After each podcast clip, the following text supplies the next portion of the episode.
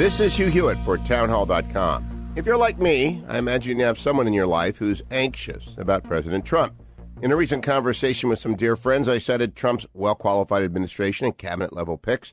In response, I got feigned but hopeful smiles. My friends, genuine moderates, are unsettled by Trump's approach. The single word they use is temperament. This is a cultural clash as much as an ideological one. The new president is Jacksonian in his thunders, not Lincoln like. Trump is loud and proud and big and bold and full of scorn for his opponents. That very nature carried him to his win. It isn't going to change. President Trump is the temperamental opposite of President Obama. Imagine changing the temperaments of your next door neighbors as radically as we have changed those of our president. Even if you grow to like the new folks, it would take a little getting used to. Take comfort and confidence in our Constitution, the checks that come through the House, the Senate, the judiciary, and of course, the media and let's give President Trump a chance.